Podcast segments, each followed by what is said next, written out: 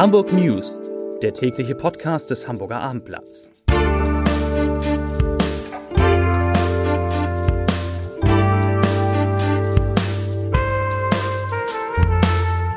Herzlich willkommen. Mein Name ist Lars Heider und ich befürchte, ich werde mich in diesem Podcast heute einmal ganz kurz aufregen müssen. Also bleiben Sie, bleibt ihr bitte dran. Das könnte laut und spannend werden. Ja, worum geht's heute? Natürlich geht's um Corona und Hamburg. Das ist ja hier der schnellste Corona-Update für Hamburg. Wir sprechen heute über eine Bank, die Insolvenz angemeldet hat, aber keine Angst, es ist nicht eine richtige Bank, sondern eine Bank, die eigentlich ein Restaurant, Restaurant ist. Außerdem geht es um die Handelskammer, die sich große Sorgen um die Hamburger Wirtschaft macht und da jetzt einen Plan vorgestellt hat, was man machen kann, damit die Hamburger Wirtschaft wieder in Schwung kommt. Es geht um die neue die neue Saison in der Hamburger Elbphilharmonie und es geht um Abstandskostüme. Was das ist, erkläre ich gleich. Zunächst gibt es wie immer drei Nachrichten in aller Kürze. Nachricht Nummer 1. Der NDR soll norddeutschen Musikern in der Corona-Pandemie fordern. Das hat zumindest Michi Reinke, wir erinnern uns, das ist der Sänger mit Taxi aus Paris von Felix Deluxe früher. Michi Reinke hat gefordert, dass der NDR doch nachts vor allem norddeutsche Musiker spielen sollte, spielen könnte damit die Musiker wenigstens GEMA-Gelder bekommen und so vielleicht über die Krise kommen können. Radio Hamburg hat heute angekündigt, dass man das zumindest in einer Spezialsendung schon mal machen will. Eigentlich eine ganz witzige Idee. Nachricht Nummer zwei. Jeden Tag erzähle ich was Neues über Airbus, weil Airbus Hamburgs größter Arbeitgeber ist. Airbus hat heute für äh, das gesamte Geschäft die Zahlen fürs erste Quartal vorgestellt und da äh, erklärt, dass es einen Verlust von 481 Millionen Euro im ersten Quartal gegeben hat. Zum Thema Jobabbau in Hamburg, wo ja 15.000 Menschen für Airbus arbeiten, gab es noch keine genauen Angaben. Man wolle erstmal versuchen, über Kurzarbeit und Überstunden äh, durch die Krise zu kommen und äh, da muss man sehen, ob es tatsächlich einen Jobabbau geben wird. Und Nachricht Nummer drei. Das ist ganz interessant für uns alle, die wir jetzt im Homeoffice arbeiten, denn Hamburgs Finanzminister Andreas Dressel hat explizit darauf hingewiesen, dass man natürlich das Homeoffice und alle mit dem Homeoffice verbundenen Kosten, also Telefonkosten, das Notebook, das Arbeitszimmer, Stromkosten, da gibt es ja relativ viel, da kann man ja auch ganz erfinderisch sein. Also alle diese Homeoffice-Kosten kann man natürlich in diesem Jahr von der Steuererklärung absetzen. Ich glaube, da kommt auf die Finanzämter ordentlich was zu.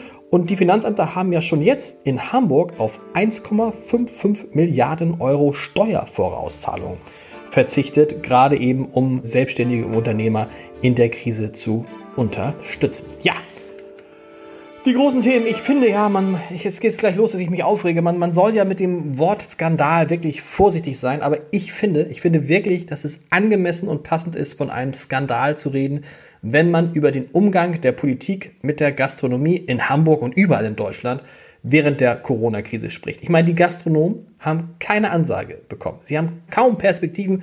Sie wissen nicht, wann sie öffnen dürfen. In Österreich hat jetzt, Österreich hat gesagt, Mitte Mai kann es wieder losgehen. In Deutschland wissen die Gastronomen gar nichts. Und man muss sich überlegen, in Hamburg arbeiten in dieser Branche 56.000 Menschen.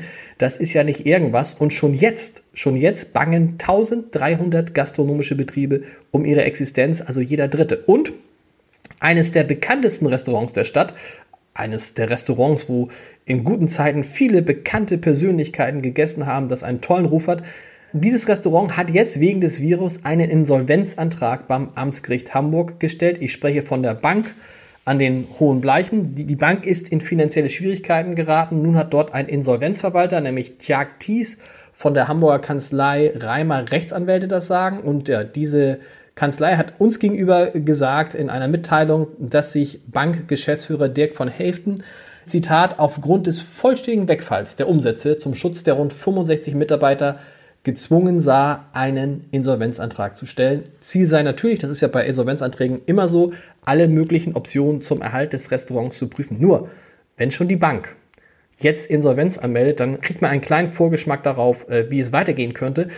Und ganz ehrlich, warum sollen die Gastronomen nicht öffnen, wenn Einzelhändler mit einer Fläche bis 800 Quadratmeter und vielleicht wahrscheinlich bald über 800 Quadratmeter, wenn Einzelhändler sich an die Hygienerichtlinien halten können. Wenn Schulen öffnen können, weil sie garantieren, dass die Tische in den Klassenzimmern zwischen den einzelnen Schülern einen Meter Abstand voneinander haben. Wieso kann man das nicht auch einfach von der Gastronomie, von Restaurants erwarten? Denn es ist doch relativ einfach in einem, in einem Gastronomiebetrieb dafür zu sorgen, dass die Tische einen großen Abstand haben, dass es da Desinfektionsmittel gibt, dass äh, vielleicht die Kellner und das Personal Masken trägt, auch Masken, die die anderen schützen. Also wenn das im Einzelhandel geht, frage ich mich, warum es in der Gastronomie nicht geht. Und vor allen Dingen ist es doch wirklich ein Skandal, dass die Gastronomie überhaupt keine Ansagen von der Politik bekommt, so als sei sie völlig unwichtig und das ist sie natürlich allein bei 56.000 Mitarbeitern eben nicht. Liebe Politik, einmal wirklich eine Ansage an die Gastronomie, die ist überfällig. Die Lage der Gastronomie übrigens macht auch der Hamburger Handelskammer große Sorgen. Die hat heute einen Masterplan für die Tourismus- und Freizeitwirtschaft der Stadt gefordert. Das ist ja auch, auch die Freizeitwirtschaft. Dazu gehört ja auch, sagen wir mal, die Musicals. Dazu gehören aber auch Unternehmen wie das Jump House. Auch die haben ja keine Ansagen und es müsste jetzt einen Masterplan geben, damit die Unternehmen der Tourismus- und Freizeitwirtschaft diese Krise überstehen. Norbert Aus, der neue Präses der Handelskammer, hat heute nochmal gesagt, Zitat, kein Unternehmen darf durch Corona in die Insolvenz getrieben werden und das muss der Maßstab sein. Insgesamt ist die Lage der Hamburger Wirtschaft auch, auch in allen anderen Bereichen dramatisch. Drei Viertel, drei Viertel, also 75 Prozent aller von der Kammer befragten Unternehmen befürchten für das laufende Jahr Umsatzrückgänge. Und die Handelskammer fordert deshalb jetzt insgesamt einen Drei-Phasen-Plan, um aus der Krise herauszukommen, der Unternehmen vor allem, das ist glaube ich das Wichtigste, Planungssicherheit geben soll. Ja, Planungssicherheit ist wichtig und Lockerungsmaßnahmen sind auch wichtig, zumal ja die Zahl der Corona-Neuinfektionen, wir berichten in diesem Podcast jeden Tag darüber, weiter niedrig bleibt. Heute waren es trotz deutlich mehr Tests auf Corona als in der Vergangenheit. Heute waren es 42 und die Zahl der Patienten, die in Krankenhäusern stationär behandelt werden müssen, die sinkt weiter. Sie liegt jetzt bei 174. Wir erinnern uns, in der Spitze war sie bei 311, also man kann sagen fast schon halbiert, noch nicht ganz, aber fast schon halbiert. Ganz wichtig, man muss diese 174 Menschen immer in Relation zu der Zahl der Klinikbetten legen, die Hamburg für Corona-Patienten freihält. 4300 Betten werden derzeit für Corona-Patienten freigehalten. 174 Patienten werden behandelt in Hamburgs Kliniken. Ja, kommen wir zu schöneren Themen. Die schönste Formulierung des Tages kommt aus unserer leider auch geschlossenen Elbphilharmonie. Sie lautet, Zitat, Rückkehr zum Ausnahmezustand des Glücks. Und gemeint ist damit das Saisonprogramm 2020, 2021, das Intendant Christoph Liebenseuter heute, natürlich brav per Videokonferenz vorgestellt hat. Für die Elbphilharmonie, man glaubt es kaum, ist es bereits die fünfte Spielzeit und in der sind mehr Konzerte als jemals zuvor geplant, unter anderem wieder mit Publikumslieblingen wie Theodor Korenzis und einem besonderen Programm zum 50. Todestag von Igor Strawinski. Ja, der Abo-Verkauf beginnt heute.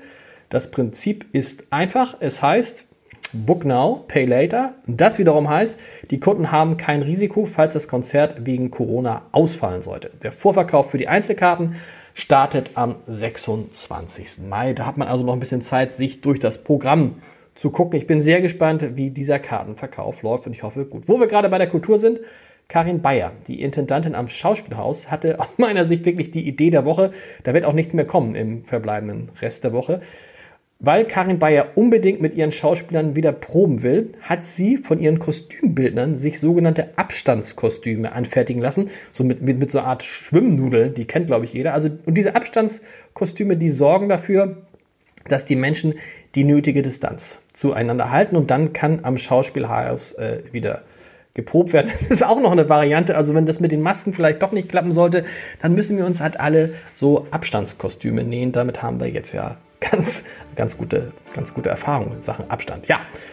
Soweit erstmal, äh, ich bin noch gespannt. Heute soll im Laufe des Tages sollen noch Nachrichten kommen, ob man den Schleswig-Holstein ab 4. Mai auch wieder ganz privat besuchen kann. Da bin ich ganz gespannt. Auf jeden Fall scheint es so zu sein, dass ab dem 4. Mai nicht nur die Benutzer von Zweit, die Besitzer, Benutzer nicht, die Besitzer von Zweitwohnungen diese in Schleswig-Holstein nutzen können, sondern auch Dauercamper ihre Campingwagen und alle, die ein Segelboot haben, dürfen das auch in Betrieb nehmen. Man sieht, in ganz, ganz kleinen Schritten geht es voran. So kann es weitergehen. Wir hören uns morgen wieder zum letzten Podcast in dieser Woche, weil Freitag ist ja 1. Mai und ein Feiertag. Bis dann. Tschüss.